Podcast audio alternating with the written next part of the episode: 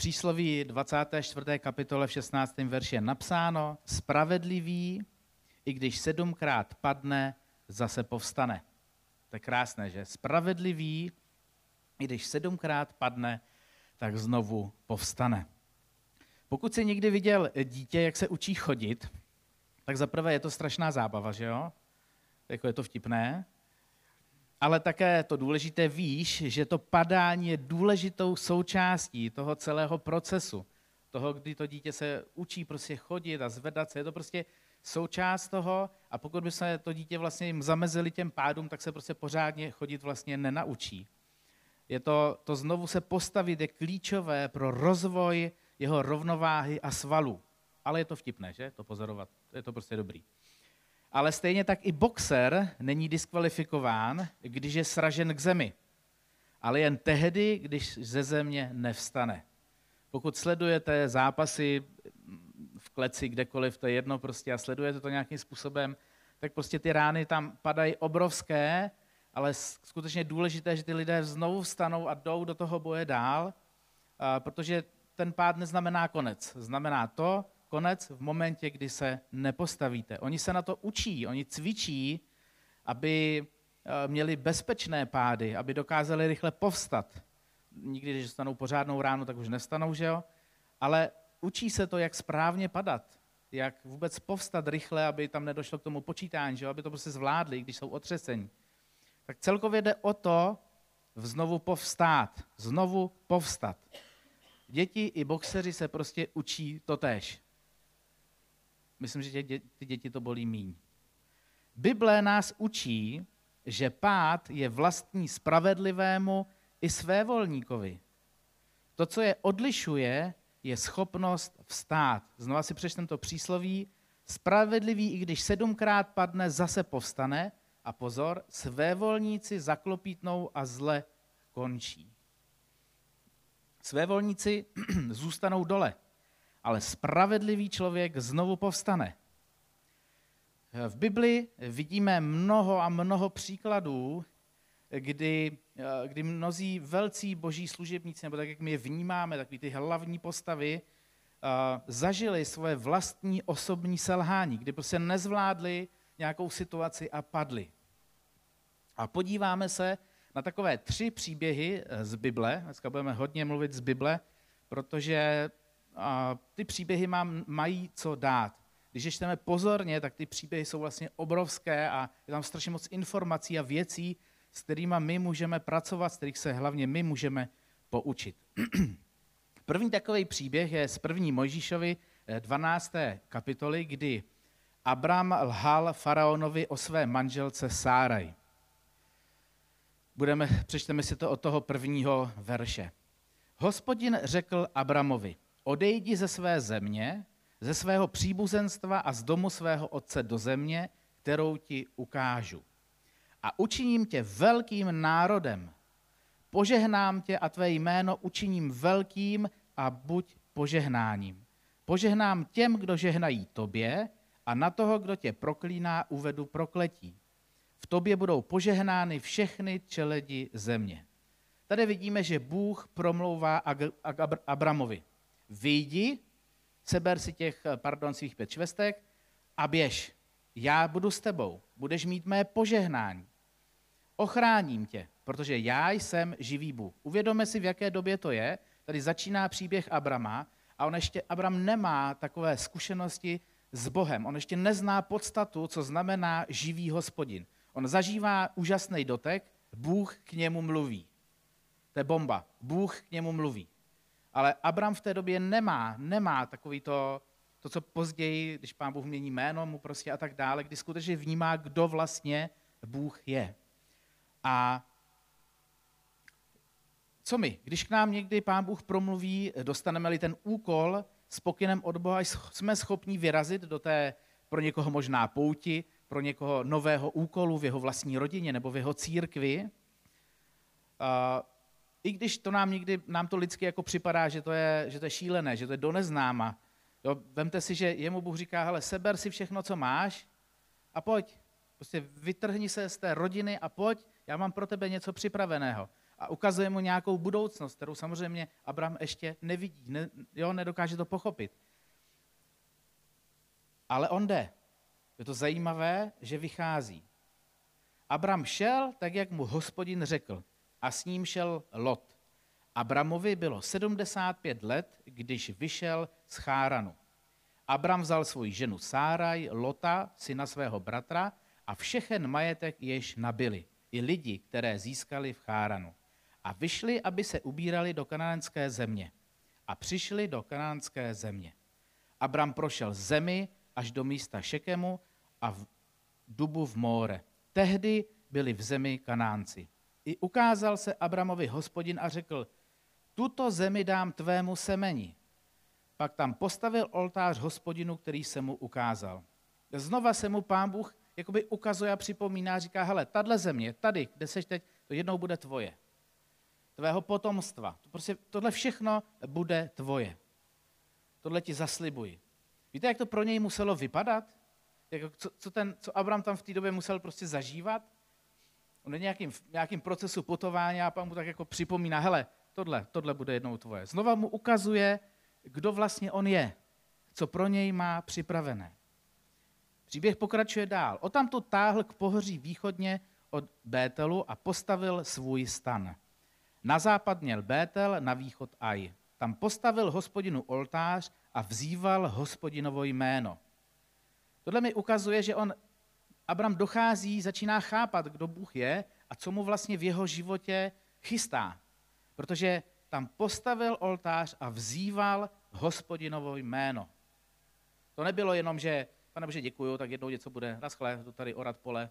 On vzýval hospodinovo jméno. Pak Abram vyrazil a stále táhl Negebu. Vidíte, pán Bůh znova ukazuje, co mu dá. Abram najednou začíná naslouchat, vnímá, že Bůh ke mně mluví, on pro mě připravuje něco velikého. A myslíme si, že všechno je na dobré cestě, jo? Prostě je to super. Jednou to bude moje, mýho potomstva, to bude prostě pecka, prostě to bude bomba. No jo, ale pak příběh pokračuje dál. Pak v zemi nastal hlad. Abram sestoupil do Egypta, aby tam pobýval jako cizinec, protože hlad v zemi byl tíživý. Já si myslím, že tady Abram reagoval správně. Byl, reagoval zodpovědně, reagoval zodpovědně vůči své rodině, protože rodina se neměla dobře, se prostě rozhodl, sestoupím tam, abych neumřel hlady, aby jsme to prostě přežili. Zodpovědně reagoval, bylo to správné rozhodnutí. Vnímal zodpovědnost za svou rodinu a reagoval. Když ale pak ten příběh zase pokračuje dál. Když se přiblížili k Egyptu, řekl své ženě Sáraji, hle, vím, že jsi žena krásného vzhledu. Když tě egyptiané uvidí a řeknou, to je jeho žena, pak mě zabijí a tebe nechají nenechají naživu. Říkej prosím, že jsi má sestra, aby se mi díky tobě vedlo dobře a aby kvůli tobě má duše zůstala naživu. Tohle je strašně zajímavý moment. On se správně rozhoduje, chce chránit svoji rodinu, chce ji zabezpečit, jde do Egypta, už zažil co, za, zaslíbení Boha, Bůh k němu mluví, Bůh k němu promlouvá a on najednou v určitém strachu a panice říká, hele, jsi prostě krásná ženská, musíme to jako schovat, jo, nějak. Nemůžeš být moje žena, co kdyby jsme přišli kvůli tomu o život, jsi moje sestra. Uvědomte si, že to je jeho žena, jo, je to prostě jeho žena se vším všudy. Proč to udělal? Strach? Možná to, možná to, že neslyšel od Boha ten hlas, jdi do Egypta. On, on slyšel hlas putuj, že jo, běž z domova putuj. Ale on se rozhodl, že půjde do Egypta a tam není napsáno, že by slyšel ten boží hlas Abrame, jdi do Egypta, abys přežil. Možná v sobě zažíval nejistotu, strach. Protože už v té době ten jeho majetek a to všechno, co měl, nebylo malé. To, to už něco obsahovalo. Ale do jeho života se dostal strach. Jaká je tvá zkušenost s Bohem? Znáš ho? Nevždy přece slyšíme od našeho Boha pokyny jdi doleva, jdi doprava. Častokrát je to to, že vnímáme Ducha Svatého, že vnímáme, říkám, takové to druhé svědomí, že máme něco udělat, nějaký ten vnitřní hlas, udělej tohle, cítíme, že něco máme udělat. A protože máme zkušenosti s Bohem, tak prostě s modlitbou do těch věcí s vírou jdeme. A ne vždycky to je jednoduché. Skutečně se někdy cítíme velice úzce a je nám nepříjemně, protože nevíme. Ale věřím, že to dáváme do božích rukou a s modlitbou vkráčíme do těch věcí, které jsou pro nás neznámé. Když přišel Abram do Egypta, egyptiané uviděli tu ženu, jak je velice krásná.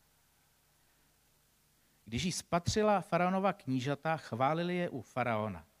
Žena byla vzata do paláce faraona, který Abramovi kvůli ní prokázal dobro. Dostal brav, skot, osly, otroky, otrokyně, oslice i veobloudy. Takže on jako dos, došel k dobrému majetku za to, že zatlouk tu svoji ženu. Jenže, jenže, ten příběh je docela brutální, který pokračuje dál. Faraona a jeho dům však hospodin zasáhl velikými ranami pro Sáraj ženu Abramovu. Bůh prostě viděl, že to, co ten Abram dělá, to je prostě strašný. Faraon si zavolal Abrama a řekl, co jsi mi to provedl? Proč jsi mi neoznámil, že je to tvá žena? Proč si řekl, je to má sestra, a teď pozor, takže jsem si ji vzal za ženu. Chápete sílu toho příběhu, co teď, co teď čtu? Ten faraon ji pojal za ženu. Se vším všudy. A ten Abram tam vedle s tím svým stádečkem, který získal prostě. A teď ta jeho žena prostě je v tom, v tom lože s tím eh, faraonem prostě.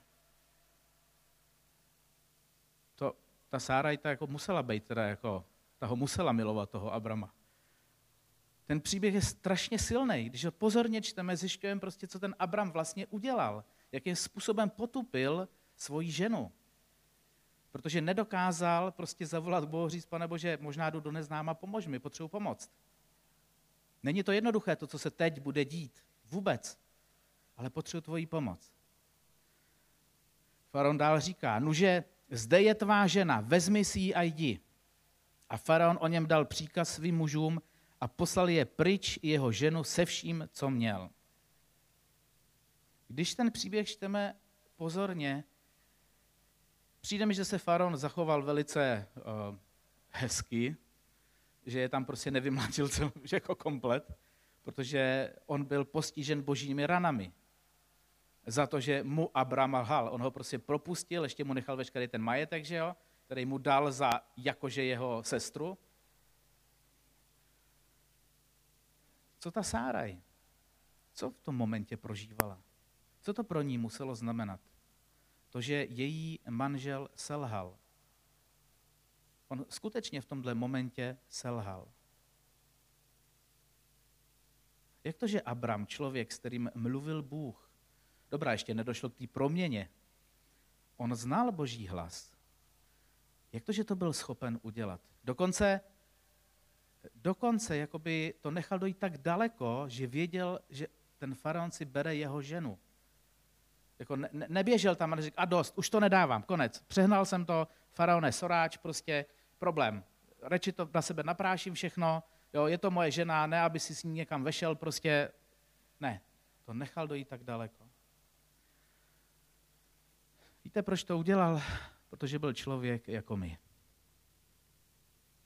Člověk, který byl ovládaný svými pochybnostmi, touhami, strachem, nevěrou. I přesto, že znal Boží hlas. Byl jako my. A on tvrdě padnul.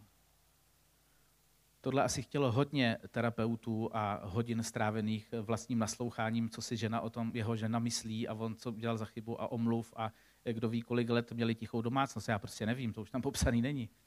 Ale tohle nebylo dobré, co udělal. To byl skutečně velký pád, který měl vliv na jeho ženu, na jeho rodinu. Ale pozor, spravedlivý, i když sedmkrát padne, zase povstane. Své volníci zaklopítnou a zle končí. Protože víte, co je napsáno uh, o Abramovi a dalších uh, božích služebnicích? Všichni osvědčili svou víru. To je v Židům 11. kapitole. Všichni osvědčili svou víru. I přesto, že měli takovéhle pády, i přesto, že ublížili druhým lidem, tak osvědčili svou víru, protože povstali, i když padli. Podíváme se na další příběh z první Mojžíšovi 27. kapitoly. Jákob podvedl svého otce a ukradne vlastně bratrovi prvorozenství. Eh, to, to vlastně tomu předcházelo, že on toho prodává za čočku a chléb. Jo, Ezau, uh, Ezau prostě přišel vyčerpaný zlovu, známe ten příběh, a říká, dej mi najíst. A Jákob prohnané mysli, že ho říká, oh, no jasně rád, ale prodám ti to za prvorozenství. A Ezau byl tak, Ezau byl tak zoufalý, prostě tak jídlo prostě nutně potřeboval, že říká, OK, prodávám ti své prvorozenství za tady čočky a chleba. Super.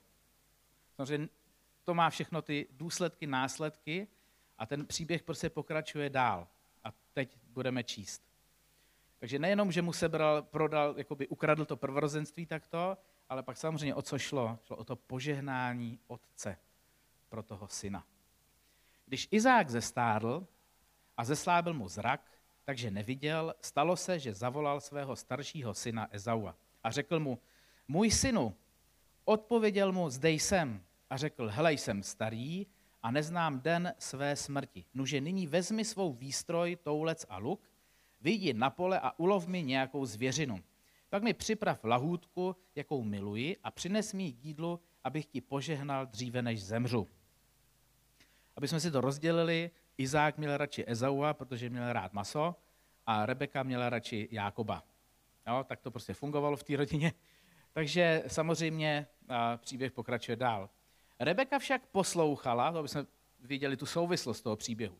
Když Izák mluvil se svým synem Ezauem, Ezau odešel na pole, aby ulovil zvěřinu, kterou by přinesl.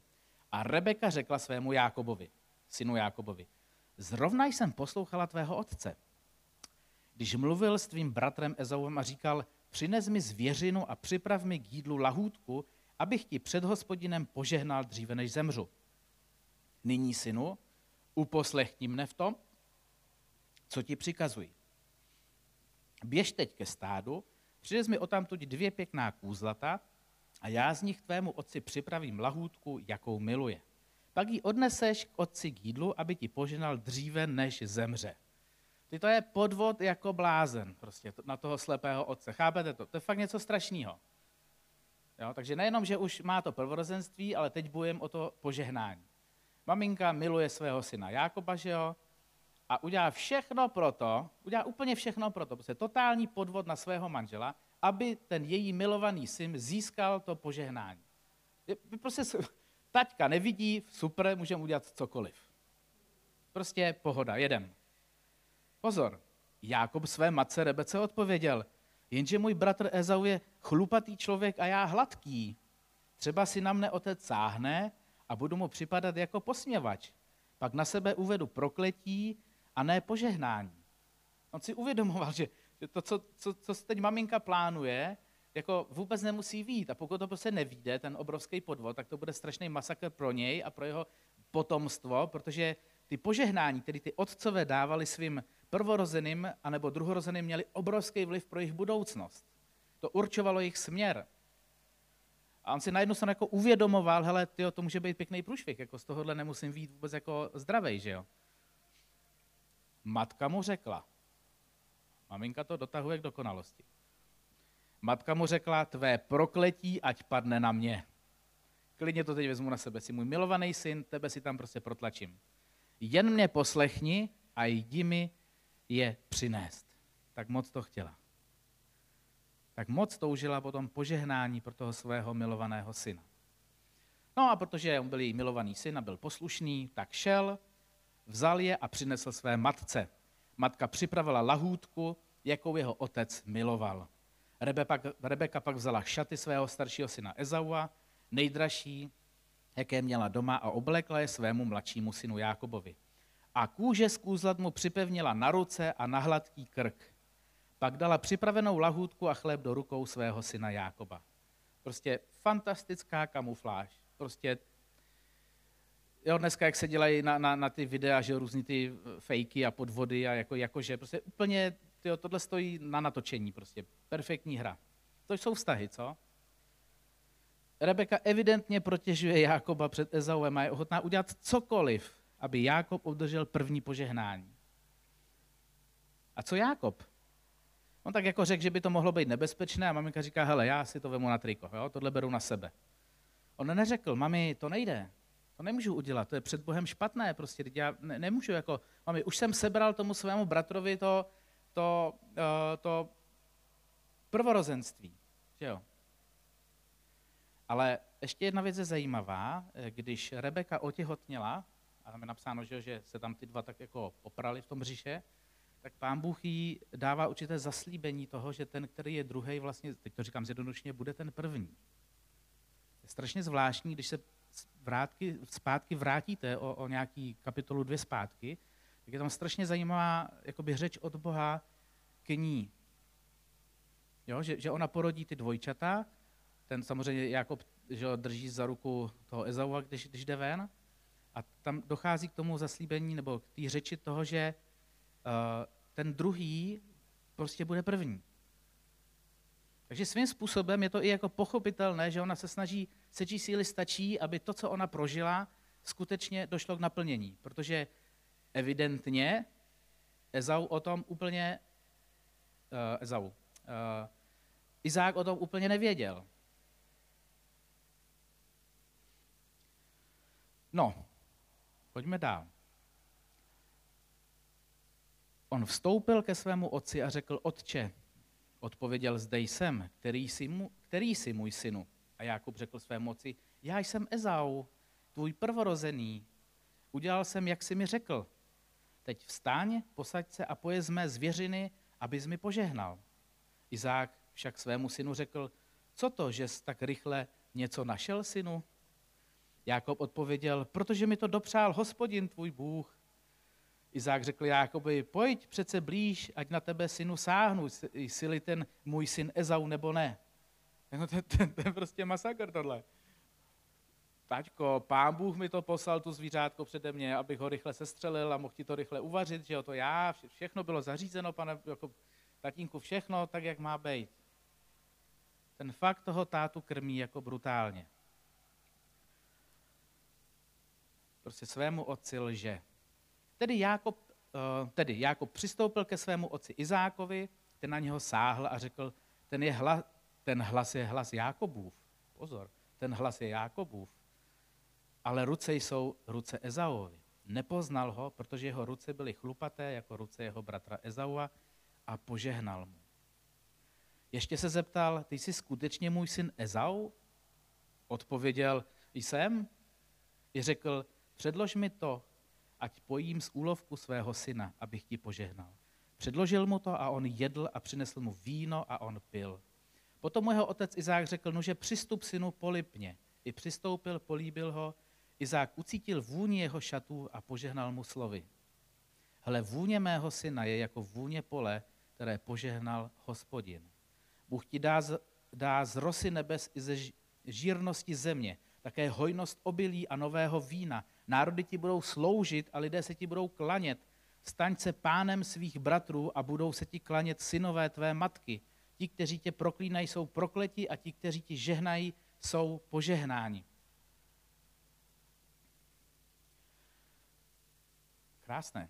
Jakmile Izák Jákobovi přestal žehnat, jen co Jákob odešel od svého syna Izáka, stalo se, že jeho bratr Ezau přišel z lovu.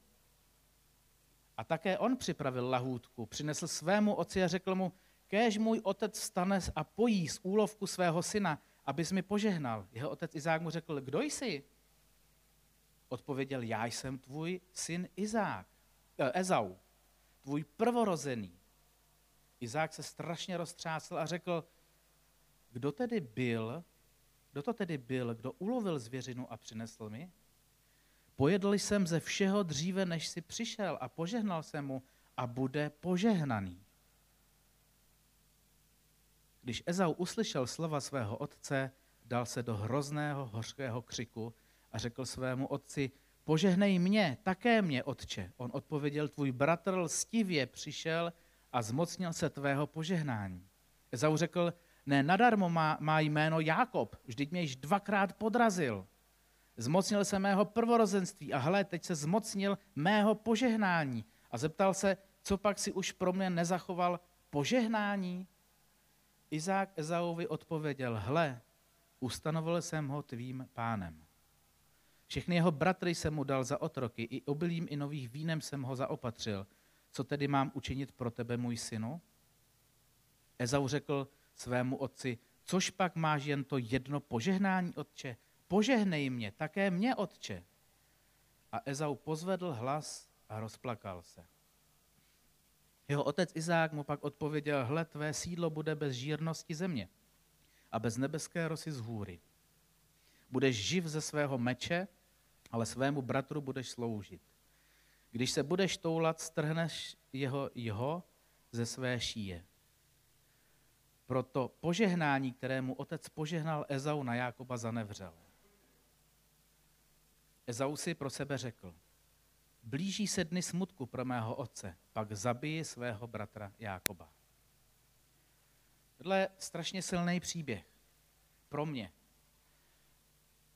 Jákob s maminkou udělali všechno pro to, aby to, aby to nejenom to prvorozenství, ale i, i to požehnání prostě získali. Po, obrovský podvod.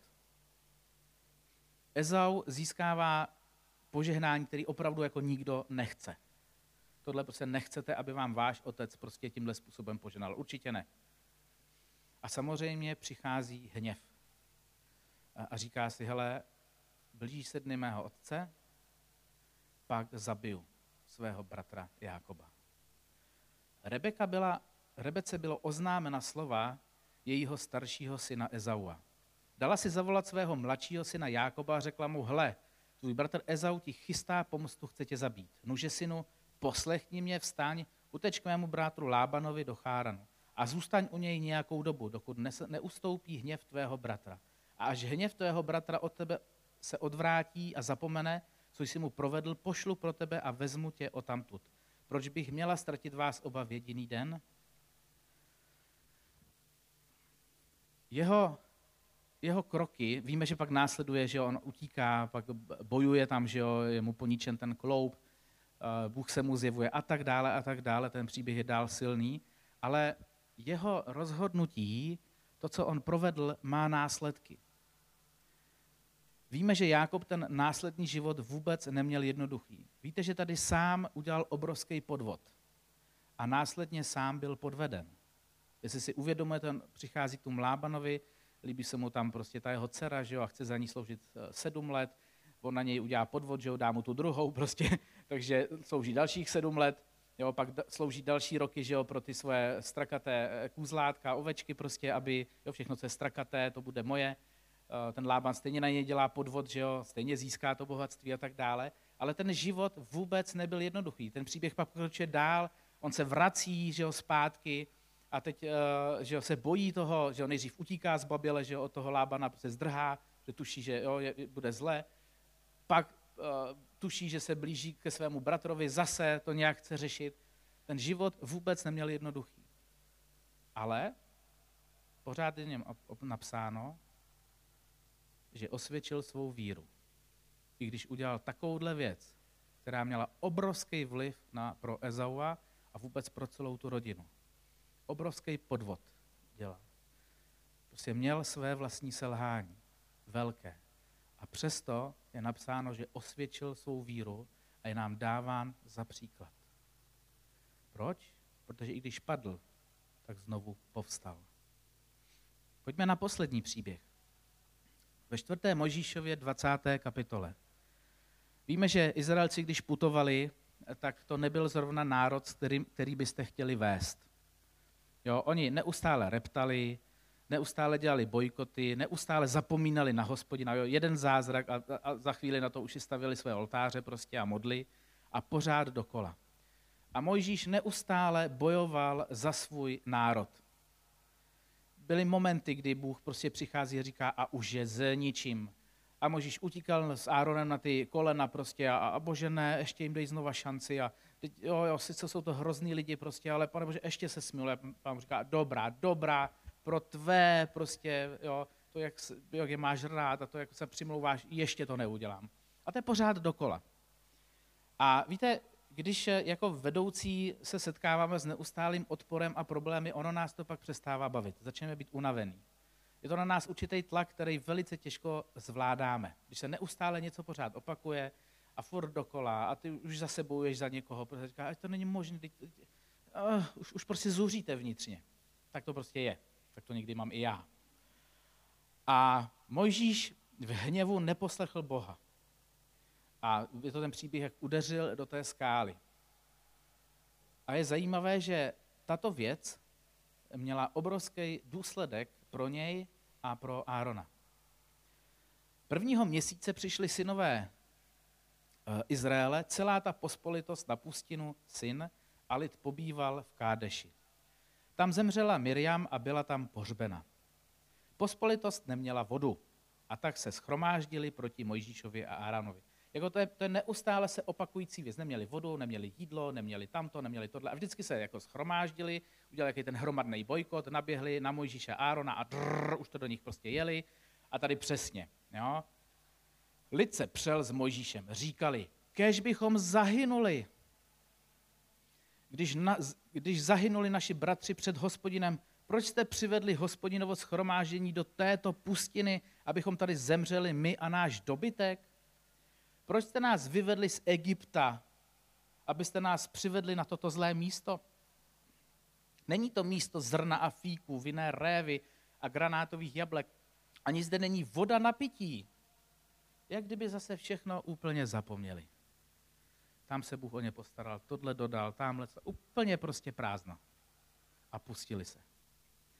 Ano, nikdy jako vedoucí jsme prostě ubíjeni pravidelně lidmi z, našeho, z naší církve. Pořád dokola, pořád dokola, pořád dokola, pořád dokola a tisíc věcí u moří vola. Mojžíš a Áron odešli od schromážení ke vchodu do stanu setkávání a padli na tvář. Opět šli bojovat za ten neptající lid.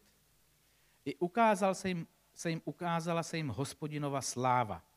Hospodin promluvil k Mojžíšovi. Vezmi hůl, svolej pospolitost, ty i tvůj bratr Áron a promluvte před jejich zrakem ke skále, jo, promluvte před jejich zrakem ke skále a voda a vydá vodu. Promluvte a ta skála vydá vodu. Vyvedeš jim vodu ze skály a dáš napít pospolitosti i jejich dobytku. Mojžíš se šel prostě poradit. Zase se přimlouvat. Pane Bože, co mám prostě dělat? Už zase. Už, už, už, uh, už jsem na nervy prostě. Už zase ten můj národ, prostě tvůj národ pod mým velením, to je prostě katastrofa. Jak se skutečně musel cítit? Jak je to pro něj muselo být? Neustále se opakující věc. Možíš vzal hůl před hospodinem, jak mu přikázal. Možíš s Áronem svolali schromážení před skálu a řekl jim, teď poslyšte vy spurníci, co pak vám máme vyvést vodu z této skály? Jo? On už mluví provokativně, už prostě, jo, cítíte to, to není jako, on už je nazlobený. Jo? Teď poslyšte vy vzpůrníci, co pak vám máme vyvést vodu z té skály? Jako, jako na sebe. Možíš pozvedl roku, dvakrát udeřil svou holí do skály a vyšlo množství vody a napila se pospolitost i jejich dobytek. Když to čteme pozorně, můžeme přemýšlet chtěl tu pozornost už jakoby jako stáhnout na sebe, v tom smyslu, už mám dost, kolik ty lidi jak reptají prostě a furt to tady zachraňu, tak ukážu, že i já jako tím, že udeřím do toho, já jako Mojžíš, tak to prostě prdne a ta voda bude. Jo, jakoby, jo, já jsem ten prorok, já jsem ten. Může to tak být. Že už toho skutečně měl dost. Bylo to pro něj náročné. Už to prostě nevydržel. Možná už ani nevěřil. Hospodin, ale pozor, hospodin však řekl Mojžíšovi a Áronovi, protože jste mi nevěřili a neosvědčili jste moji svatost před očima synů Izraele, proto nepřivedete toto schromáždění do země, kterou jsem jim dal. Jeho rozhodnutí, jeho trápení, jeho, to, jak to vyřešil vlastně po svým, vedlo k tomu, že ani Mojžíš, ani Áron nestoupili do zaslíbené země. Tolikrát zachraňoval celý izraelský národ. tolikrát za něj bojoval na kolenou. A pak přišla rána, kdy to nevydržel a on prostě nevejde. My jako vedoucí to ne vždycky máme jednoduchý. Není to jednoduché. A ty chyby také děláme. Ale i o, o něm je napsáno, že osvědčil svou víru. Přestože Mojžíš padl, tak znovu povstal a ten národ dál vede. I s tím důsledkem, který je obrovský, že nevejde do té zaslíbené země. Ale pořád o něm platí, že osvědčil svou víru. Víte,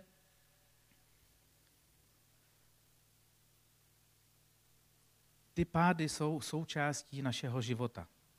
My je máme, my si je pamatujeme, my je známe. Měli je i tyto lidé, o kterých uh, čteme v božím slově a říkáme si, tyjo, to byli super lidi, že známe ty příběhy, že jo, a, a z nich zešel celý národ a tamhle a tuhle a je to bomba, prostě jak jednali s tím Bohem a Bůh skrze ně. Ale přitom každý ten člověk, každý ten příběh obsahuje nějaký pád, něco, co skoro ty lidi zlomilo, ale oni povstali. Jo, přesto místo toho, aby byli diskvalifikováni, tak Bible o nich říká, že všichni osvědčili svou víru. Ti všichni díky víře došli u Boha k uznání. Jak to? Přitom ty pády, když je čtem, některý z nich byli strašný. Jako ten brutální podvod eh, na, na Izáka, to, to je prostě hrozný. To vůbec nebylo jako něco, nějaká, nějaká sranda. To, to prostě bylo hrozný. Nebo když Abram lhal faraonovi a mělo to obrovský důsledek pro jeho ženu, opravdu jako hrozný. To mi přijde ten Mojžíš takový jako, tak pane Bože, to se mohl na něm jako víc milovat, když on tady tolik let bojuje prostě za ten národ, který, který díky jeho modlitbám si tolikrát nezahubil. Ale ty páry tam prostě jsou. Jak to, že neskončili? Protože uznali svůj hřích a přijali boží odpuštění. Jinými slovy, padli ale znovu povstali. Stejně i tak můžeš i ty znovu povstat, i když padneš. Víte, zůstat ležet znamená akceptovat prohru. Znovu vstát znamená zapojit se do akce. Znovu výjít ve víře. A já vám přeju, abyste našli odvahu ve svých pádech znova povstat, vnímat to možná jako zaškodnutí něco, co, z čeho se můžete poučit, možná být lepšími lidmi a pokračovat dál. Protože takovýto boží mužové v Bibli, kteří ty pády měli strašný, tak Bůh s nima prostě počítal dál. Ty příběhy pokračují dál a Bůh skrze ně dělá obrovské věci. I skrze vás Pán Bůh může dělat obrovské věci. To, že se něco nepovedlo, tak to řekni Bohu. Zahoď to a pojď dál protože Bůh s tebou počítá. Čili osvědči svou víru jako tito boží mužové. Máš příležitost, pán Bůh ti dává. Aby o tobě platilo, ti všichni díky víře došli u Boha k uznání. Čtěme Boží slovo, protože je to plný příběhů, které mluví o lidskosti, eh, prostě o nás. Ty, ty boží mužové, ty, ty byli jako my, jsou úplně stejný jako my, se všema pohledama, názorama, eh, pocitama, selháníma, pádama, vítězstvím, radostmi, cokoliv. Jsou jako ty. Nenech si to vzít. Jestli je pád ve tvém životě, tak se zvedni, proměň ho ve vítězství a běž dál. Je to něco, co ses naučil, co možná bude mít následky a důsledky ve tvém životě, ale máš Pána Boha, který ti to odpouští tak to vezmi, tu naději, tu radost, kterou můžeš mít, vezmi to a pojď dopředu. Protože Pán Bůh pro tebe má mnoho skvělých věcí. Tak jako pro tyto lidi v Bibli. Oni tím neskončili. Jejich životy pokračovaly dál a děli se skrze ně veliké věci. A upřímně, díky jejich příběhům a toho, jak reagovali na Boha, tu také dneska jsme. Protože to má svoji souvislost, spojitost. Pane Bože, já ti chci moc poděkovat za to, že eh, Bible je plná krásných a silných příběhů, které eh, můžou eh, proměňovat náš život, který nám dávají příležitost se posouvat a uvědomit si, že když čteme tyto příběhy, tak jsou to lidé jako my, se stejnými problémy, se stejnými pády, se stejnými rodinami a příběhami. Já tě prosím, pane Bože, abychom se z toho poučili, dokázali i sami sobě odpustit, když se nám něco nepodaří, když prostě padneme, ale dokázali to přeměnit ve vítězství, sebrat se a prostě jít vpřed. Prosím tě, pane Bože, dej nám odvahu tyto věci posouvat v našich životech, aby jsme mohli být příkladem ve svých rodinách, sami sobě a lidem kolem sebe. Tak ti děkuji za tvé boží slovo, za příběhy, které v nich jsou, zaznam, které jsou v nich zaznamenané, které jsou pro nás pozbuzením, napomenutím, posilou, takým obrazem toho, jak bychom měli my běžet za tebou. Amen.